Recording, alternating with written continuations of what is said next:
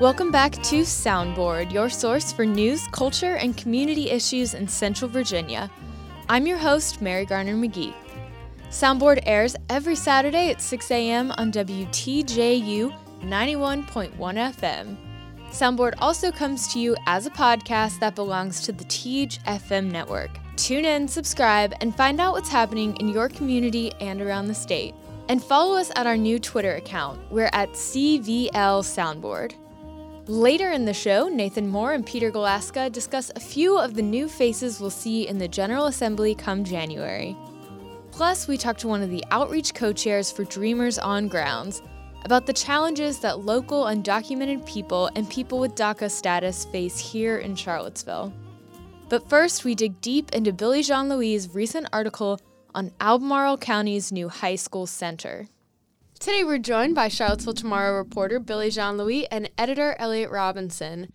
Two weeks ago, we talked about your article that looked into the specific needs of Latinx students at Albemarle High School and you gave us a little teaser about the article we're going to talk about this week. It came out on Friday and it's called Equity in Mind as Albemarle Moves Away from Traditional High Schools. So, in this article, you write about how Albemarle has opened one new high school center and has plans to open a few more, as well as the fact that at Center One, there are currently no Latinx students. Thanks for having me. It's good to be back. Can you remind us what Albemarle's Center One is? Center One is a specialty high school. It's Albemarle County Public Schools' fourth academy. So this year, the center admits seniors. They work on capstone projects. And next year, it will admit sophomores and juniors. Programs for the sophomores and juniors are cybersecurity, game design, and media communications the rooms at Center One are different from a traditional high school. Instead of desks, the facility boasts a number of studios, including a video and audio production room and an art and multipurpose room. How is it different from CATEC, the Charlottesville Albemarle Technical Education Center? So the main difference, last year students were not awarded an industry certificate, and CATEC has an internship program, for instance, for uh, automotive students.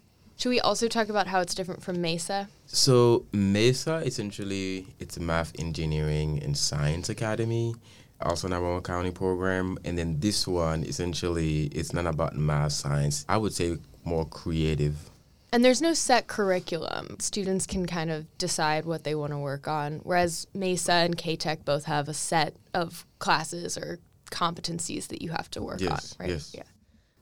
Why did the county decide to build this first center? Center One was developed to elevate capacity issues at Albemarle and Western Albemarle high schools. The division chose to have Center One instead of building a new high school because school officials have told me it's cheaper. What do the students who attend this center do all day? So what they do, they alternate days. One day they're at their based high school, and the next day they spend it at the center working on projects. Could you give a couple examples of the kinds of projects that students at Center One have worked on? Of course, one of the students I talked to, who's now in college, she wrote a children's book. So she spent her entire time there writing and editing and then I believe she will publish the book during the winter break.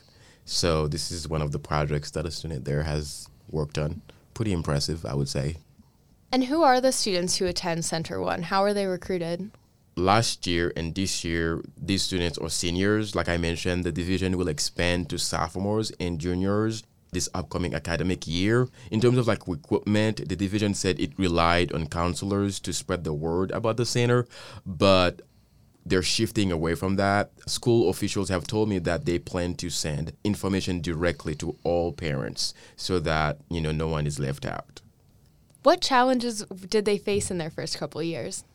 So, in doing this story this year, out of 42 students there, nearly 80% of the students identify as white, and the remainder, there is no Latino student there. So that's one of the challenges that they're facing is just reach out to all students.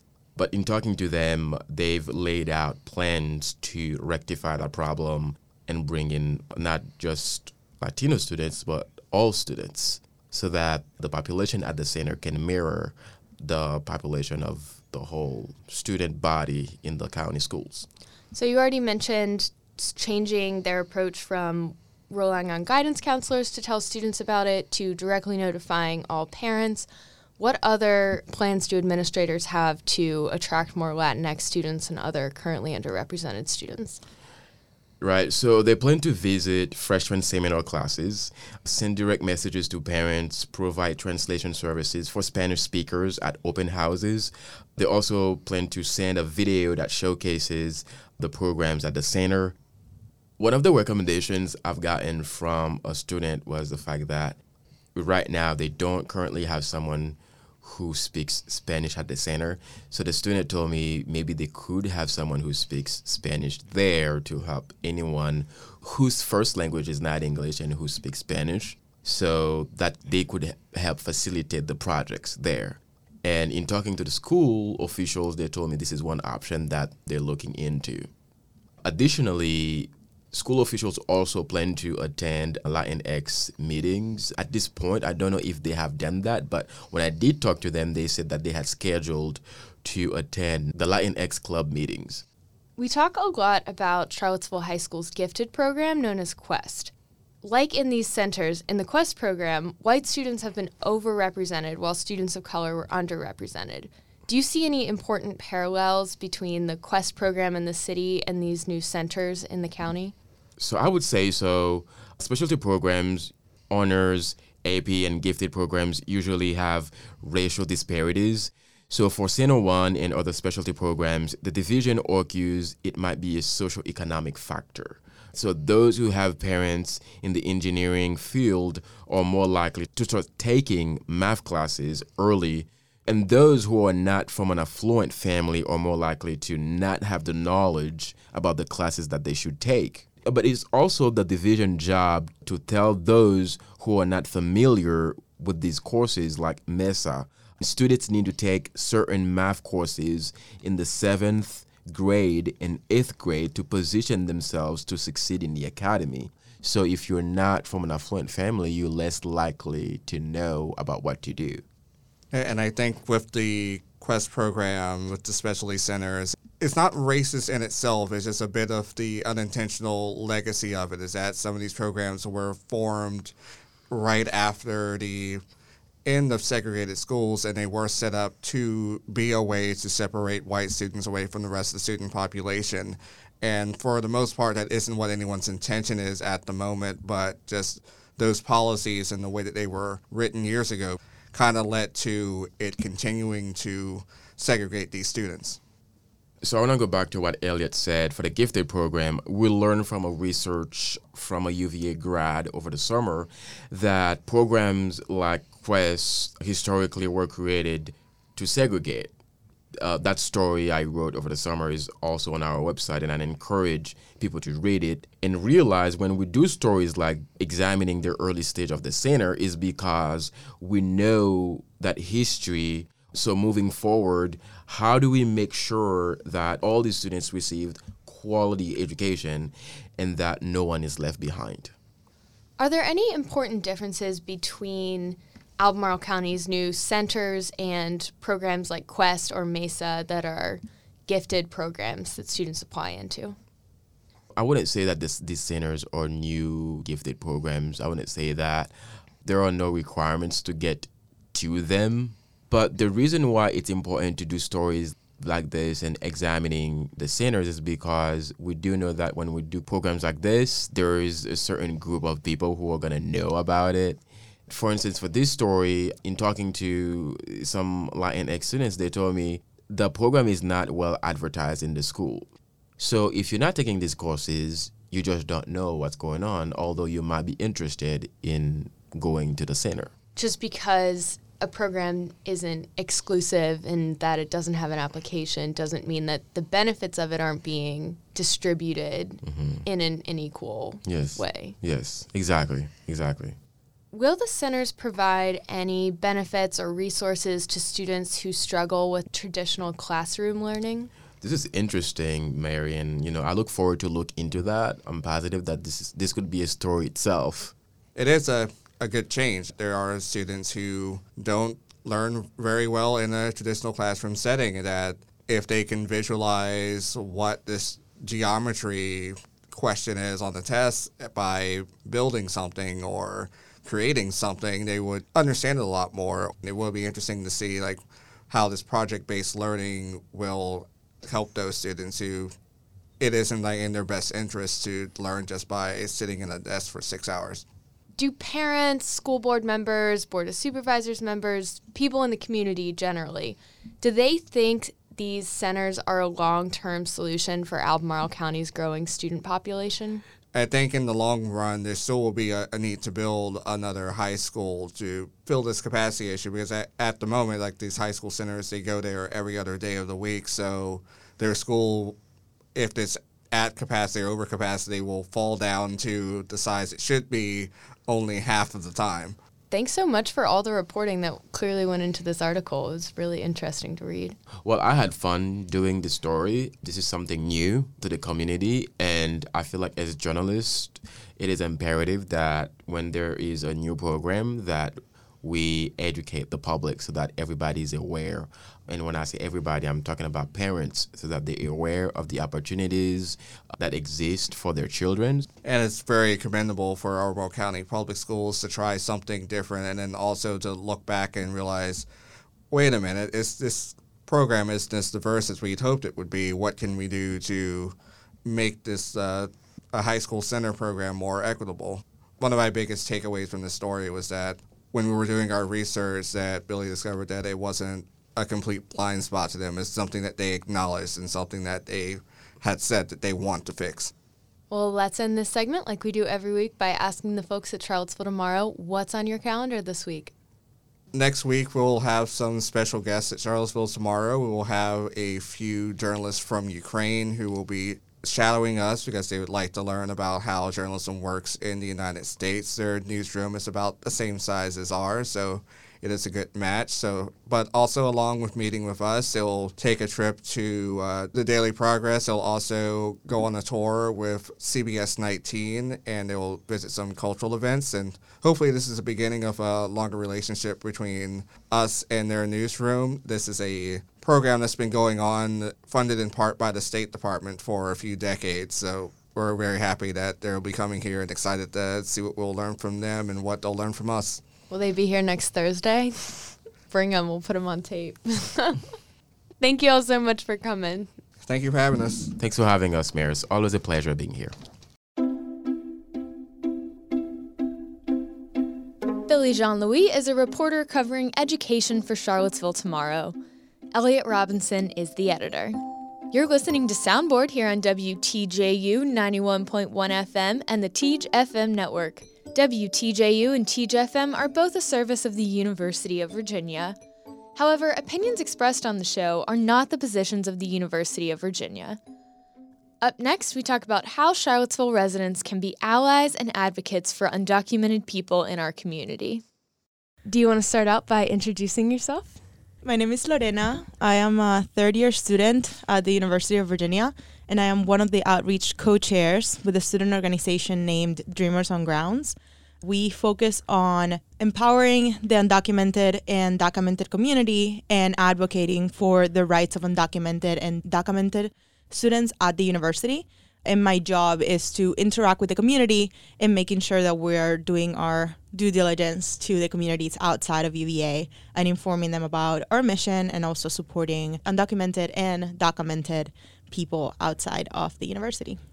So, a lot of people are probably aware of the conditions that migrants face at the border and national immigration policy, but what local and statewide policies affect immigrants and undocumented people in and around Charlottesville?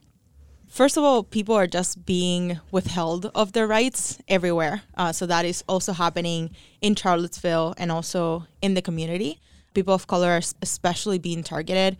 One example uh, in Charlottesville specifically is that in the spring of 2019, the Regional Jail Board voted to keep voluntarily notifying ICE to pick up undocumented immigrants who are released from jail from a minor infraction such as speeding or overdue inspection. local authorities don't have a duty to report directly to ICE. They input the information of the people that they arrest into a shared system. So if ICE wanted to, they could check every single day, but the police does not have to literally call ICE and notify them that they're releasing someone. People are literally being detained by ICE as they exit the Yale because the police department is calling ICE.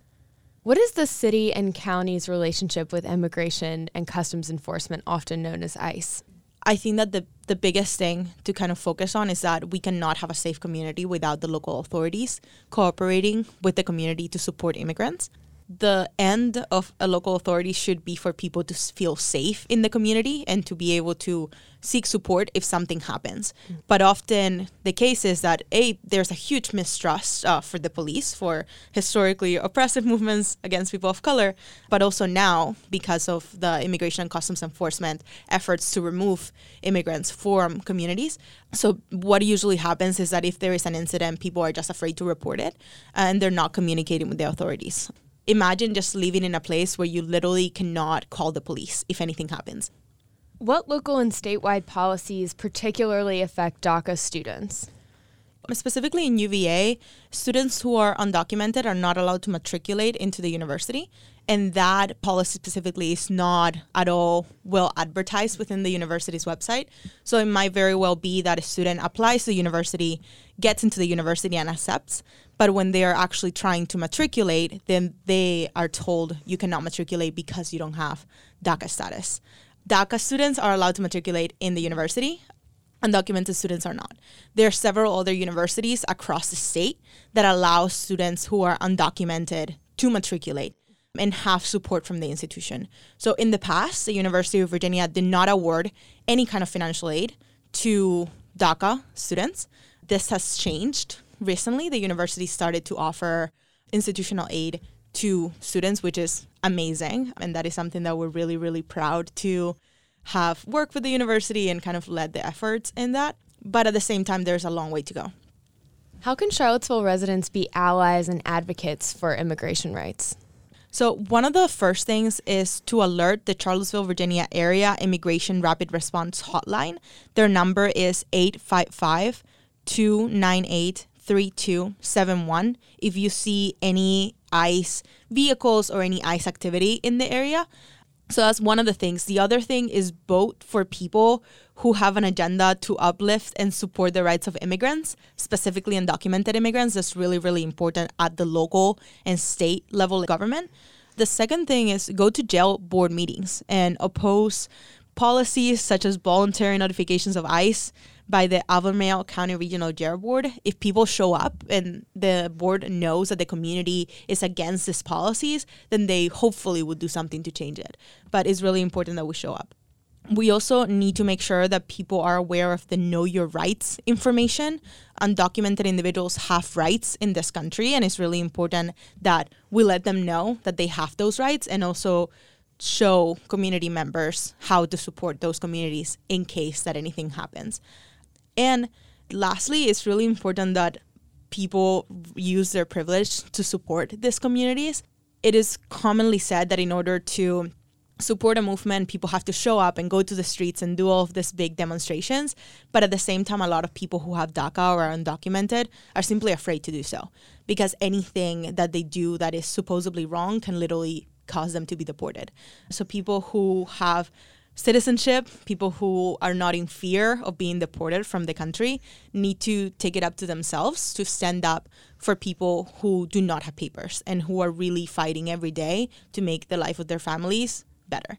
And I think that at the end of the day, that is the American dream, right? That you're able to come to this country and make a better life for yourself and for your family. We are not doing that right now. We are denying people of their rights. And I think that it's really, really important for people such as ourselves who are citizens to stand up for the rights of undocumented uh, immigrants and documented immigrants and be able to allow these people to be part of our community because they are. Uh, they support our economy. They are an integral part of their, this country. They always have been uh, and we need to make sure that we're supporting them. Where do you see people and organizations in Charlottesville working for immigration rights and supporting undocumented residents? There are a lot of organizations in Charlottesville that are doing amazing work uh, in supporting immigrants. Uh, the first one is the Legal Aid Justice Center. They do a lot of pro bono work to support immigrants in our community. Sin Barreras is also a group that is doing really good job. Just to kind of list uh, organizations, Creciendo Juntos, the Virginia Organizing, the ICE out of Cville, Charlottesville Immigrant Freedom Fund, Dreamers on Grounds, obviously, uh, but also two other organizations in UVA are Plumas and Cafe. They also do a lot of community empowerment event and advocacy events that are really shaping the UVA community in a really amazing way. How can people support the work of those organizations? Well, the first thing is go to their events, ask questions when you go to the events, and if you have the resources, donate to their because mm-hmm. A lot of these organizations are doing pro bono work, volunteer work, and they need the resources. And also do intentional acts of support. Something as easy as forwarding their event on social media or just showing words of support and encouragement can go a really long way. And get involved if you want to. It's really awesome to see community members and UVA students getting involved in these efforts and showing support for the community. Where can people find resources and learn more information about this issue? Well, with the internet, literally like anywhere. it's really Google easy. it. it's really easy to do a Google search for a lot of these sources, but I think that something really important is trusting people of color. Uh, there's just basic stereotypes in the community of distrust. Um, and I think that it's really important for us to bridge that gap and really just come together and trust each other. The next thing is to come to Undocu Ally trainings we offer them as an organization, and they're essentially just an educational session where we teach you how to be an ally to people with undocumented and documented status. And I think that as a way to just inform yourself and enrich your knowledge of the community, going to Undocu Ally trainings is really, really important. They can also be requested. If people just reach to Dreamers on Grounds directly, uh, we can absolutely arrange an Undocu Ally training. Is there anything else you want to add? I also just want to finish by emphasizing the fact that it is our responsibility as a community to support undocumented and documented people. And I don't think that until we come together as a community to really support these individuals that we are going to make any progress. Thank, Thank you. you so much for coming. Thank you for having me.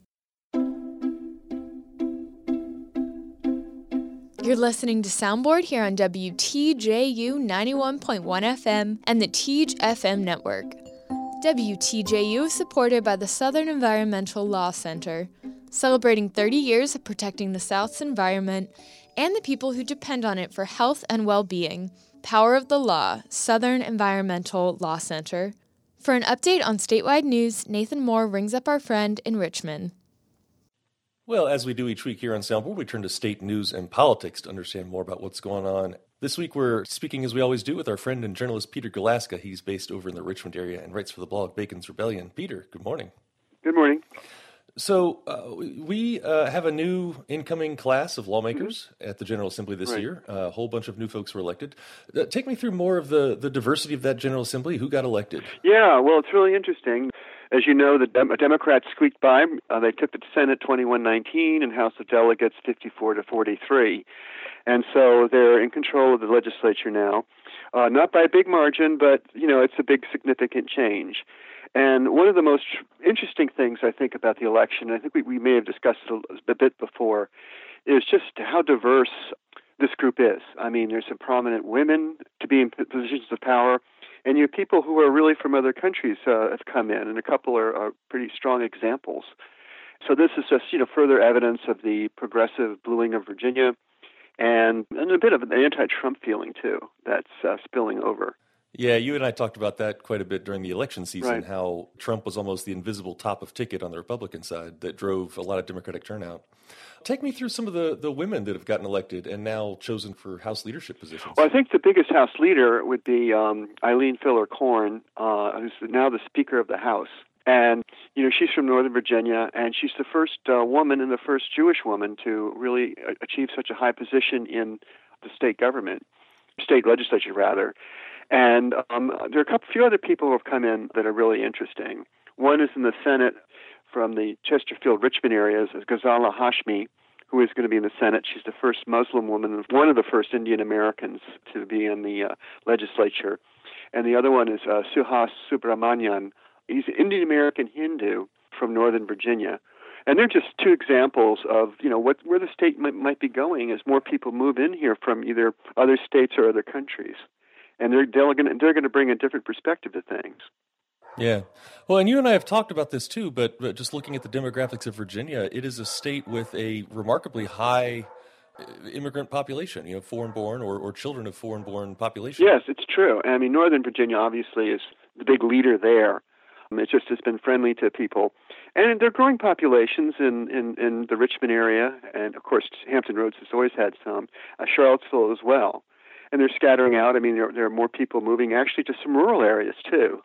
For example, if you have a, a rural area where you have a doctor shortage, there's a good chance that you might find a, a foreign-born certified doctor to move there. One one of the things I wanted to bring up in the Hashmi um, situation was uh, she's um, you know was brought to the United States, gosh, years ago uh, by her parents when she's like was like a child. Moved to Richmond in '91, and she's been in higher education since. Uh, works as an official at a local community college in the Richmond area. But according to the Richmond Times Dispatch, one of the reasons that, that moved her to get into politics was that she was really miffed that when Trump, uh, when he took office, one of his first moves was to issue a travel ban to people from seven Muslim, basically, countries. And that annoyed her. And so I think that's another reason why people are coming back and, uh, you know, saying, okay, I'm in politics now. So that's just one example. Yeah, yeah. We know a little bit now about who some of the new lawmakers are. Let's talk a little bit about what uh, are they going to do? What issues are they going to focus on in this new session? Well, I think the Washington Post says, and I think the Post is correct, that they're going to be looking at social issues. I spoke recently with Steve Farnsworth, who's a political scientist at the at University of Mary Washington, and he told me that one of the things you can expect uh, with a democratically led legislature is there's a better chance for the Equal Rights Amendment to pass. And there are a number of other things as well, such as possibly more gun control. Of course, that begs the issue of the now 40 localities that are either thinking of or have adopted Second Amendment sanctuary status, which is kind of a, a, weird term, but anyway. And some of the issues that haven't been, that probably won't be uh, addressed, would be raising the minimum wage. That might might wait till the 2021 gubernatorial race because Ralph Northam, our Democratic governor, uh, wants to keep it, while while others like Tom Perriello, who ran against him, you know, want, are for it, uh, for repealing it. And so it's just that's another kind of split that's coming. It depends on who wins the governor's race to see where that goes.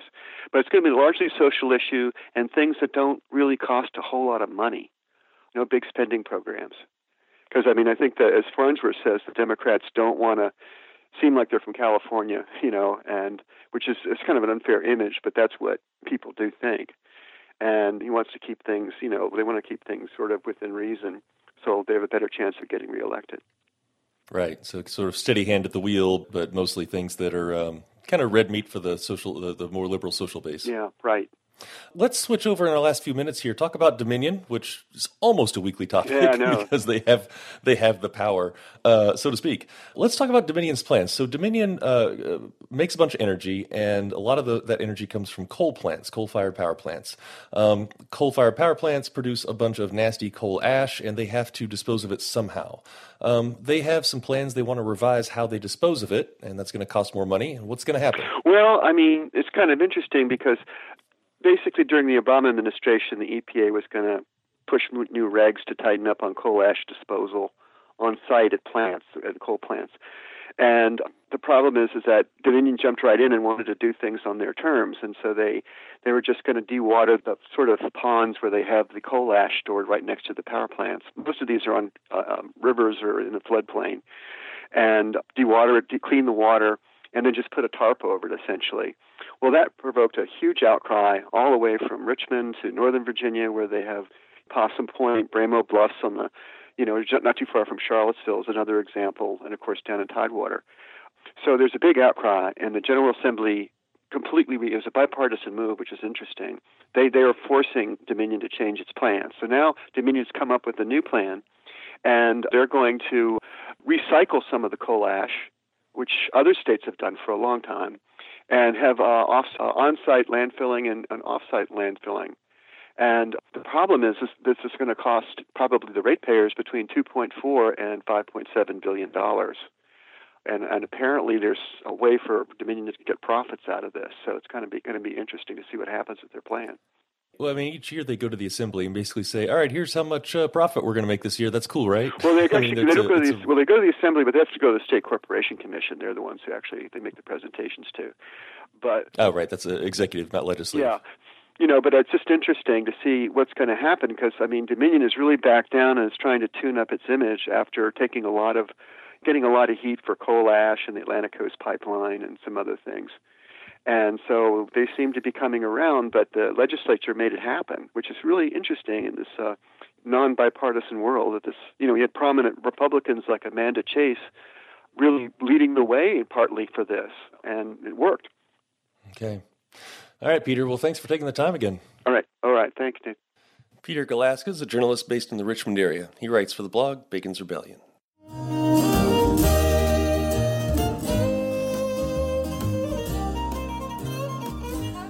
Well, that does it for this week's edition of Soundboard, your source for news, culture, and community issues in Central Virginia. My name's Mary Garner McGee. Our theme song is Chioga Beat by Myrna Lasco and Jay Pun. This is Soundboard. Catch us at WTJU.net or our podcast home at teej.fm.